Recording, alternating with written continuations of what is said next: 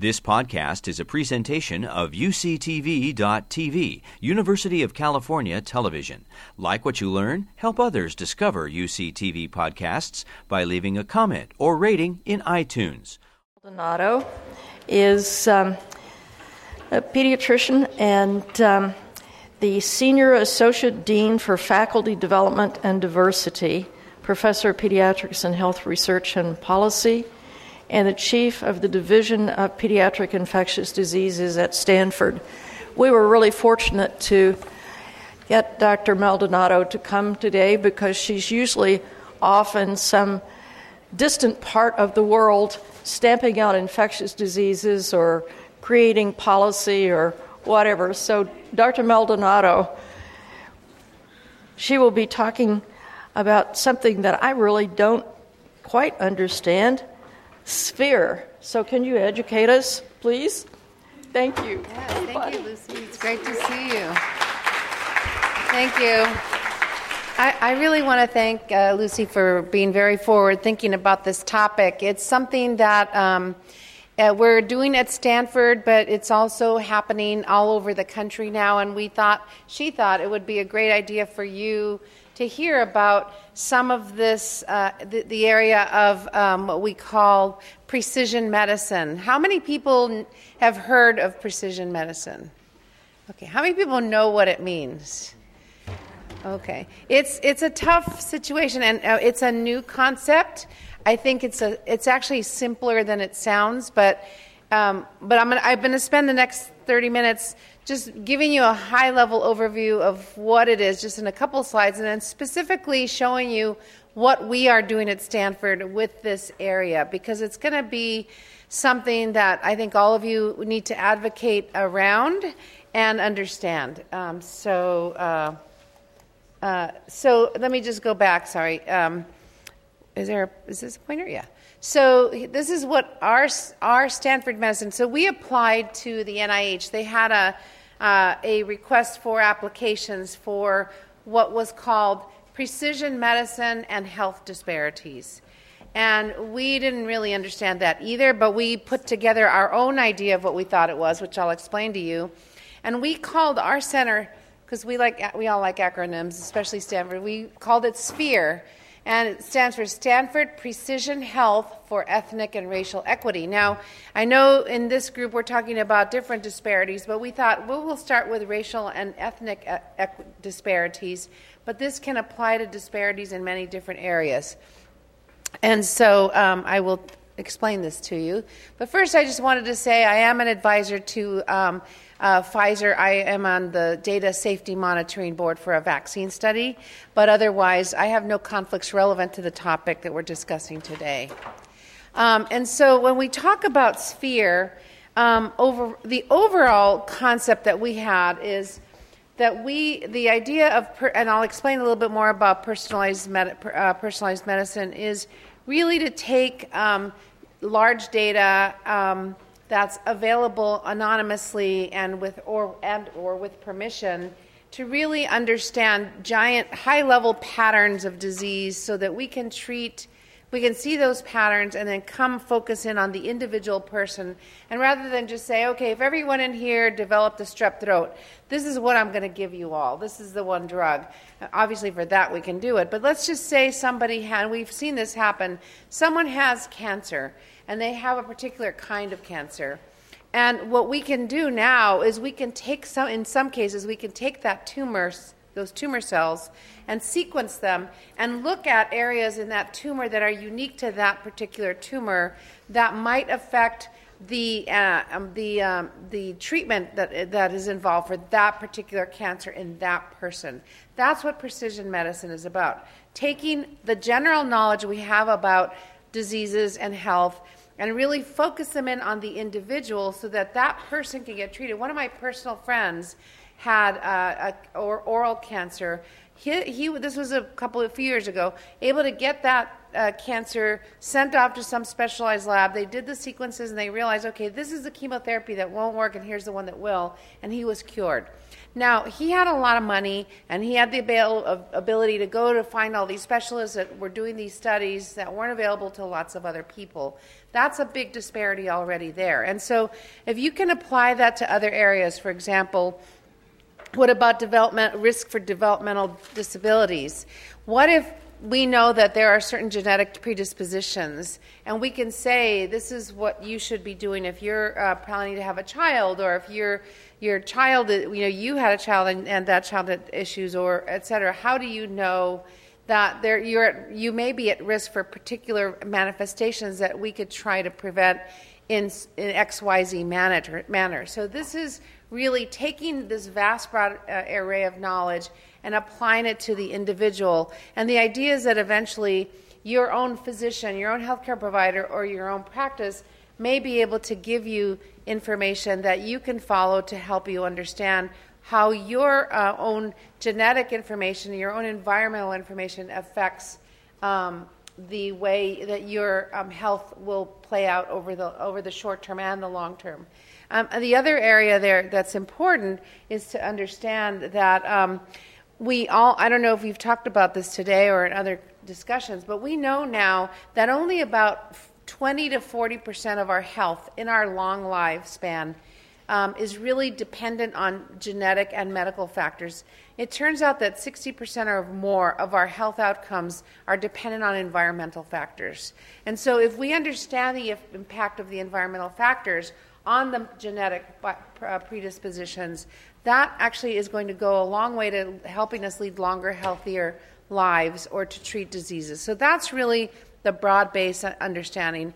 And so we were focusing on racial and ethnic disparities primarily because the NIH uh, wanted us to focus in that area. And we thought, okay, Stanford has all of this great ex- uh, experience in genetics, gen- genomics. We can do all of these you know, very detailed lab-based programs and but how do we translate that into health in human beings and people in the real world and people who actually have less access to care. And so that's where we pulled the two communities together. So this program now we're in our second year and it's a $12 million grant um, um, and it, we are focusing on identifying genetic and biologic markers that we can use to help reduce uh, disease in minority populations in the U.S., and I'll tell you specifically how we're doing it. And we're just one of about 12 centers. Other centers around the country are focusing on different aspects, but they're all working with minority populations in order to try to understand um, how we can reduce diseases in these populations. So we're trying to develop, first of all, the analytic tools to understand how to, to, to look at this data. We're talking about very large data sets. Um, for example, genetic sequences are run into the hundreds and thousands and millions. And how do you take all those sequence data from many people and try to understand patterns? And we're still trying to understand at a, at a national and international level what kinds of um, analytic tools we need to develop to, to, to, be able to do that. It's kind of like looking at the Earth from, uh, from space and seeing the big picture. But when you're sitting here in this room, you really don't know where you are. We need to have that very high level analytic capacity to be able to look at a gene. The Earth is a gene, say, and, and say, oh, look, this part of the gene uh, regulates this and this part regulates that, and we need to understand all of those things. And these are the tools we're trying to develop. And then finally, we want this to be broadly applied. In fact, at Stanford and UCSF as well, and other institutions, precision medicine has become a real calling card. Now, we all want to do this. We all want to be able to have our patients come in and, uh, first of all, do prevention in the communities. That's the most important part. To say, so we want to keep people at home rather than coming in sick. Um, and it, at Stanford, we call it precision health rather than precision medicine because the idea is we don't want people to come in and have a disease that we have to diagnose, et cetera. Obviously, we will do it and we will do the best we can. We would love it to be health. That is, before you even get sick, before you're even born, how can we give your family a, you know, markers, kind of like this 23andMe approach? How do you know um, where you, uh, what your risks might be and what might trigger them, so that we know ahead of time how to keep you healthy.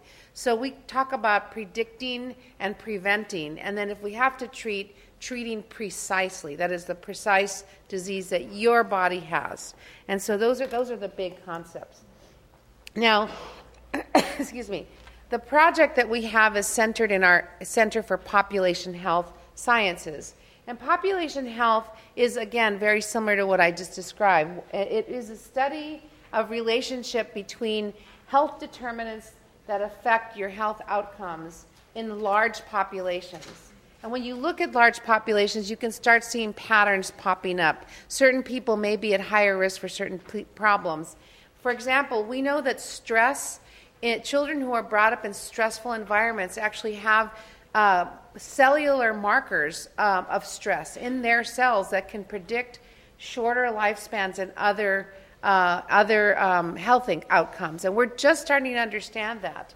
So we need to understand how um, our environment really affects our health. And so this is really at the intersection of medicine and public health because we need to work with communities to make sure we're all engaged. And in Stanford, you can see the list of different researchers that are involved. And this is uh, people who are working in many different areas.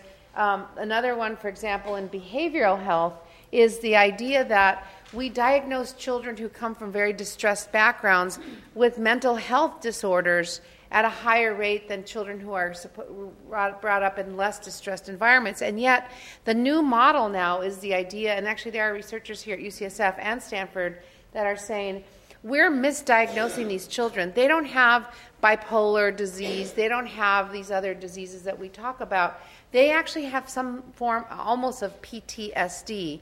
And you don't treat that the same way as you treat bipolar disease, etc. But we've been lumping all of this together. We're starting to try to understand what the environment, eh, how, how that impacts your behavioral self and how we can be better at being much more specific about individuals rather than lumping them together and tr- possibly treating them with drugs that may not work as well or may not actually address the problem that these people have. So we're moving into that realm. It's hard going because it's hard to find the funds to do these things. So we're very excited about our opportunities here to be able to start this process. And, and people are doing this around the world in, in other ways as well, but we, we need better data and better ways to understand. So, again, the idea of precision health is to predict and prevent disease and not just treat it. That's really the idea.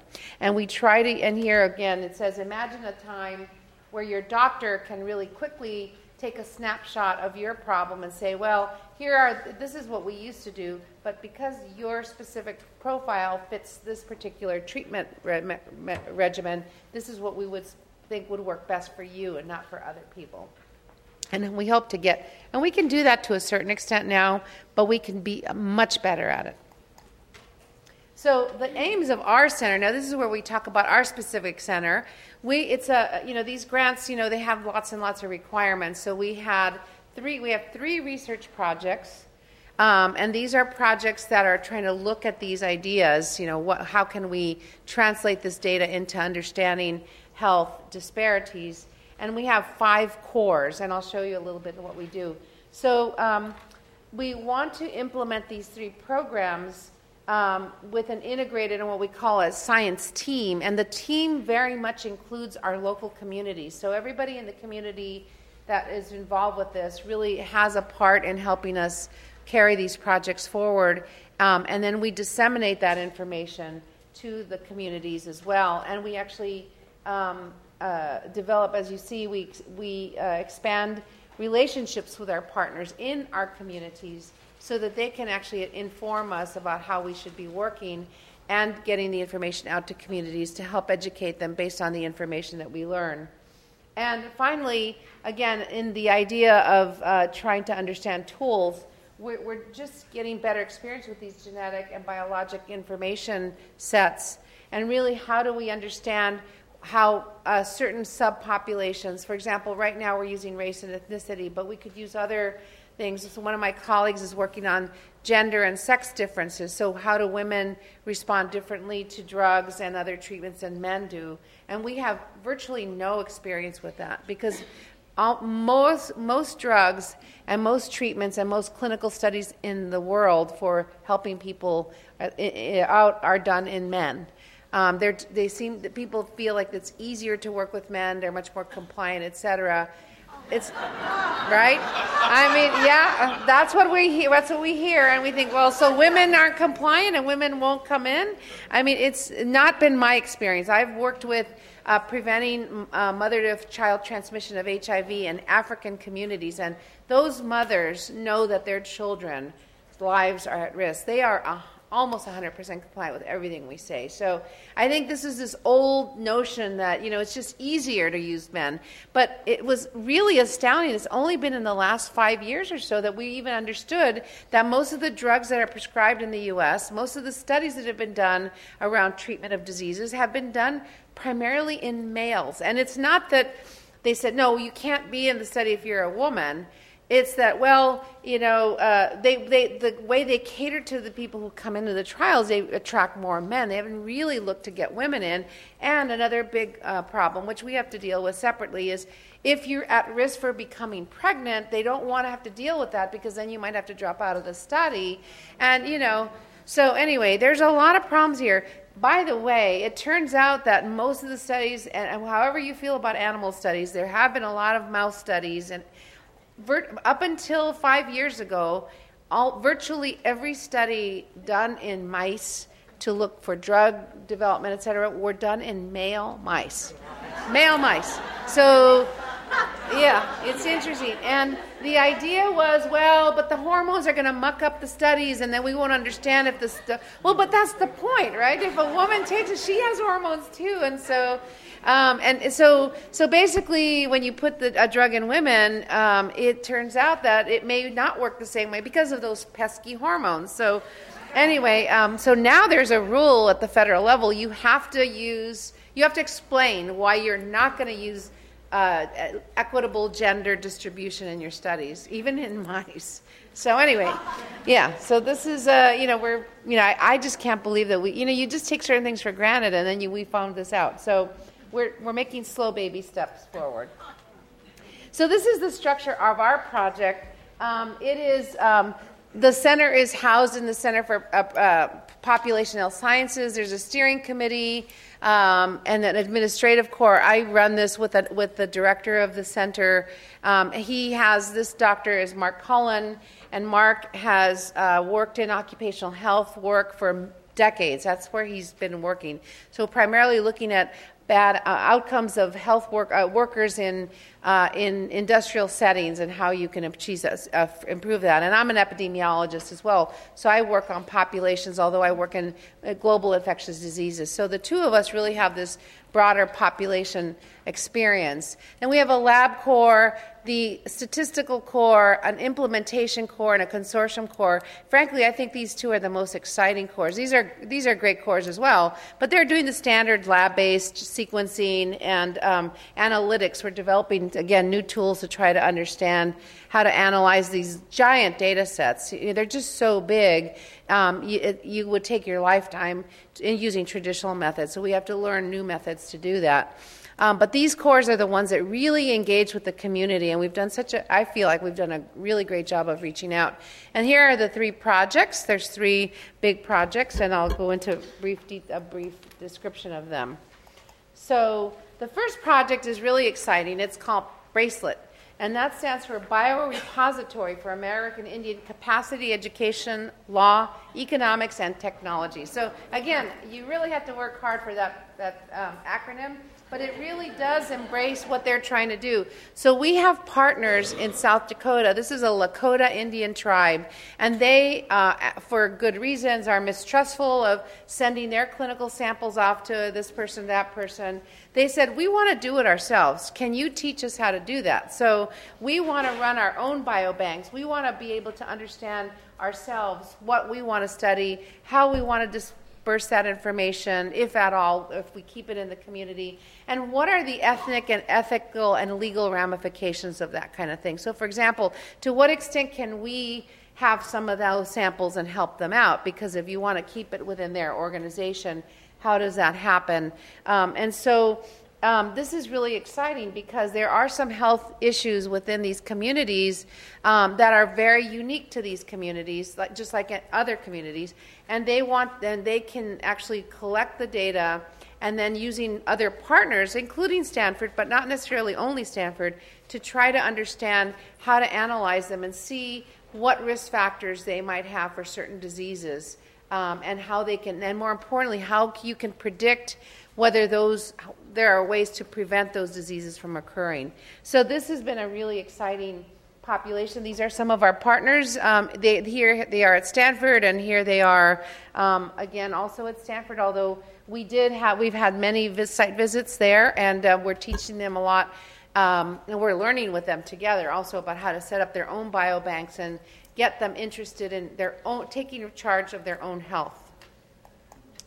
Um, I won't go through the aims, but basically the top high level area is really to just establish this biobank and try to help them do some pilot studies just so that they understand on their own what do they want to look at. Now it turns out that this particular tribe has a number of autoimmune illnesses that even other lakota tribes within that same region do not have. So they want to understand how they're different from these other groups. Now, not only would it help them to understand why do they have this predisposition and what are the risk factors, but might teach us about autoimmune diseases for all populations. So, this is a study that they wanted to undertake on their own, and we're going to help them t- uh, teach them how to do some of the studies in their labs locally, and some of the work that they can't do there, we can pull over to Stanford and help as well. So it's really an exciting opportunity. And then also, at the same time, develop, implement, and evaluate um, health education and literacy. Um, one of the first things we did for all of our projects was bring our community partners in and ask everybody, what, what do you think is precision medicine means and what do you think precision health means and everybody put their own definition together and then we all discussed it and we all tried to understand how people because everybody had great ideas and it isn't one thing to all people and so just getting that health literacy out there is very important. It gives people the ability to con- feel that they can control uh, in some ways their own health outcomes. The second project is really closer to home. It's called ipop um, again, little acronyms. So, integrative personalized omics profiling. And omics is a term that's just generally means uh, the study of large uh, uh, uh genetic or la- um, molecular data sets. So, we have genomics, we have metabolomics, we have um, all of these, this omics.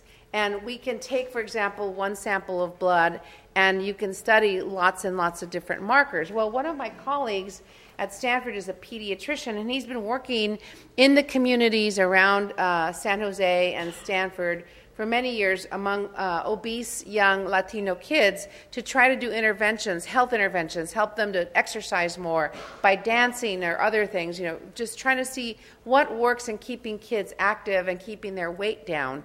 Um, and so, as part of this group, he's really established over the decades a great relationship with these families.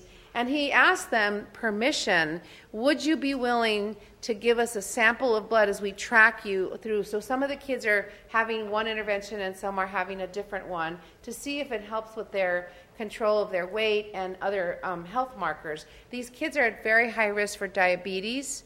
Um, and so he, he's tracking, um, the, he asked for permission to take blood samples once a year from the kids to see if we could track who pre- predict if there are um, genetic and other markers that predict who might be go be, um, might go on to develop diabetes or other uh, other health health issues. And he got about 98 percent uh, acceptance because these are families he's worked with for a long time. And so the, uh, the idea is really to pull out um, all of the different uh, molecular markers in the blood that he's collected and then understand patterns. And again, these are all anonymized, so the kids and the families can get their data back if they'd like. Um, if they don't want to, they don't have to have it. It's, um, it, and the idea is to really try to understand if there, again, risk factors. Uh, for something that is very, very common, not only in the US but globally, that is obesity and the impact of that on diabetes and other, cardi- other cardiac diseases, for example. So that's a very exciting project. And um, so I just mentioned to you what the goal is here. So looking at these IPOP markers to measure um, obesity and diabetes risk at baseline, and then to follow over time to see how this might affect um, this risk over time. It would be wonderful if we could take a blood test from somebody and say, this is your, just like we have now uh, for, say, um, maternal screening for fetuses. Here's your risk of your child developing XYZ disease.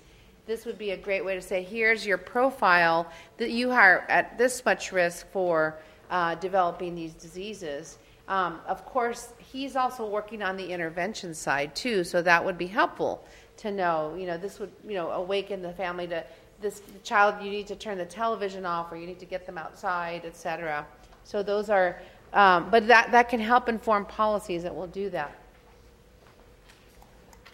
And then finally, our third project is really interesting. Also, it's a, um, uh, it's a, it's a different project. It's how do we communicate all of this information to patients, and how does that cultural, how how do different cultures take up that information, and more, and do they act on it? And if they don't, why not?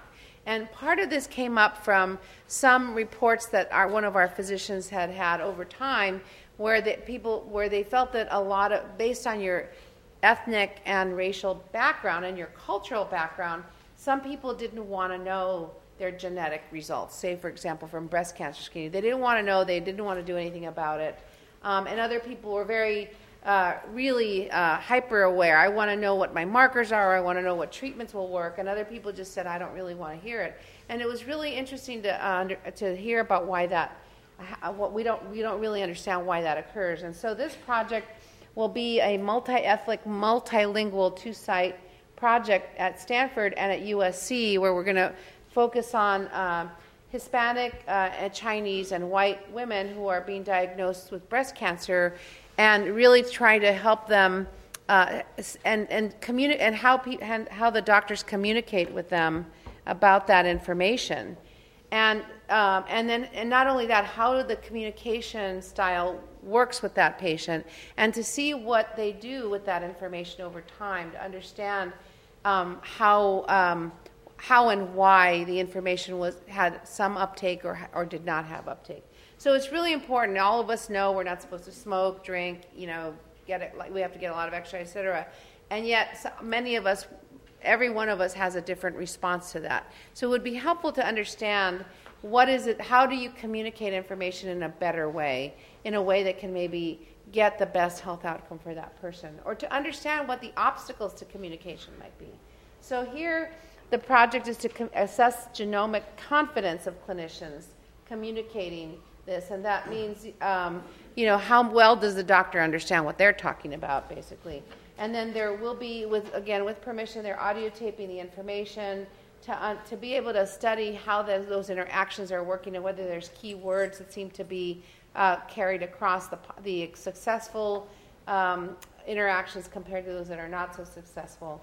And then to identify when patients share with their family members and how that's influenced by their health literacy um, and other factors. To see if we can overcome some of uh, you know some uh, some of the health disparities that we see among racial and ethnic groups that may not really have sufficient health literacy and how do we get them to that point? So those are our three projects and we have five years to work on them and so far we're just enrolling patients at this point um, and um, actually with the bracelet project, we're working with the um, Lakota group to try to help them set up their biobank. Um, and so it's going uh, reasonably well. we don't have results at this point, but um, we work very carefully with the community. And I talked to you about our five cores. Um, our consortium core and our implementation core are great. We wanted to make them one core, but and I said no, you have to have two separate ones. So we basically, functionally, they're one group. We pull them all together.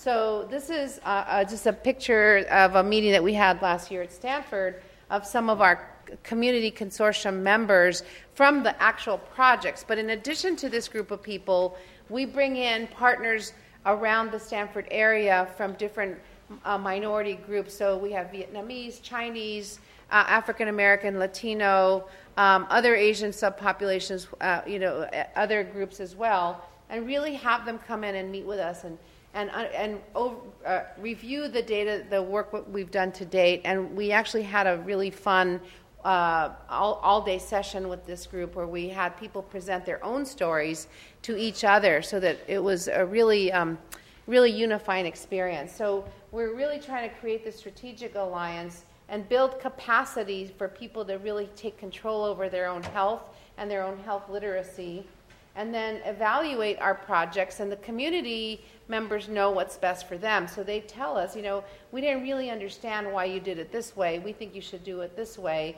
Um, and we really have been able to build a better interaction and I think a better uh, studies and programs in the long run to be able to um, to be able to speak in the language that people understand best. Um, we also have some really nice opportunities. The NIH allowed us to, uh, to grant a few pilot grants to our community members so they can go out and do their own pilot work in their communities. A lot of these are around health education and health literacy education. And so we just, we're, we're in our second round. We're just going to be awarding our second set of uh, grants in the next uh, couple of months. And so these are our partners. This again is that group here you saw. Uh, we had our annual meeting, and then we have we we bring people back and forth quite a bit. We travel there to um, to the different sites, but we also bring people in so that they can get to know one another and really understand the overall um, pro- um, objectives of this project. And so the implementation core is really meant to try to create some guidelines so that communities can have something to communicate back into their populations based on what we have learned so far about how to work together.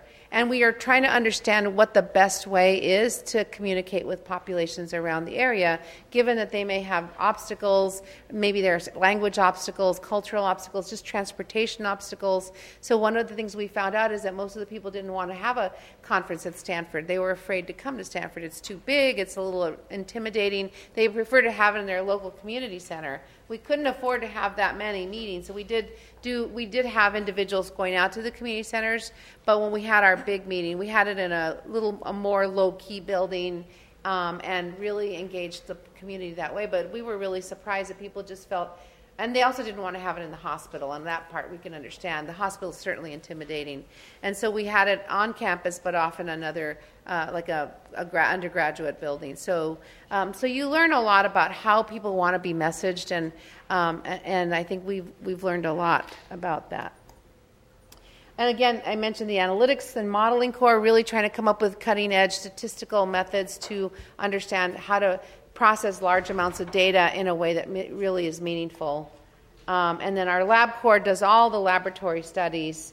And so far, we've had many, tra- uh, finally, we've had many uh, visits to the different si- the site, particularly in South Dakota, but other sites as well. We have had these focus groups over time. We continue to do that. Um, and we have a lab core partnership in Mexico. They're trying to do the same thing in Mexico. Um, uh, looking at genetic uh, predisposition to uh, immune markers that predict uh, immunity to uh, develop uh, to, to vaccines, and so they wanted to partner with us. And we had a, our annual community consortium meeting, which was really exciting. All really run by the community members telling their stories about how their diseases were or were not handled well and what they thought might work better. Um, it was really um, edifying for a lot of us uh, and across the board. And we also have been publishing work. So um, I'd like to stop there and thank you so much for your attention. You've been listening to a podcast by University of California Television. For more information about this program or UCTV, visit us online at uctv.tv.